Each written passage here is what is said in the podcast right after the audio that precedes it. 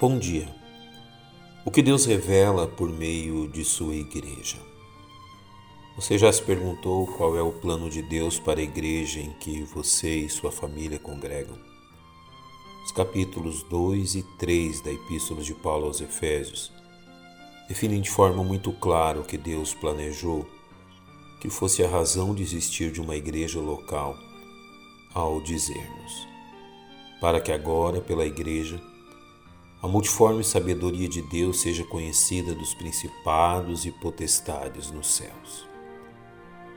Não há dúvida que a menção à igreja neste verso refere-se à igreja local, uma vez que é através da congregação local dos salvos que Deus expressa o relacionamento entre ele e seus filhos por meio do Evangelho de Jesus Cristo.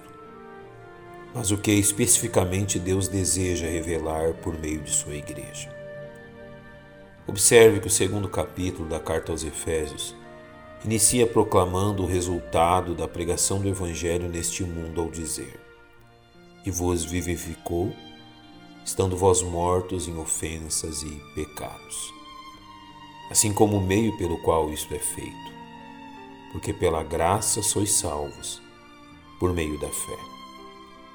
Esse poderoso Evangelho realizou algo inimaginável naqueles dias unir judeus e gentios em um mesmo corpo, como nos revela o apóstolo Paulo, o qual de ambos os povos fez um, derrubando a parede de separação que estava no meio, na sua carne desfez a inimizade, e pela cruz reconciliar ambos com Deus em um corpo. Deus criou uma igreja reunindo nela pessoas que naturalmente jamais se uniriam em um propósito comum. A cruz não somente eliminou as diferenças, como uniu dois grupos antagônicos em um mesmo corpo, gerando uma unidade que devemos reconhecer como sobrenatural e impossível de ser produzida por meros meios humanos. Qual o propósito de Deus através da igreja local? A expressão multiforme sabedoria era usada para descrever roupas de múltiplas cores, como algo multifacetado, com muitas faces diferentes.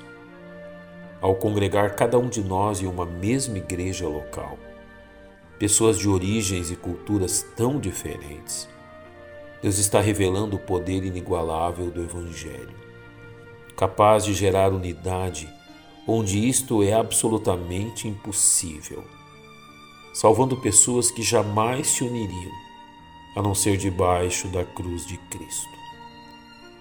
Por isso, permaneça firme em sua igreja local.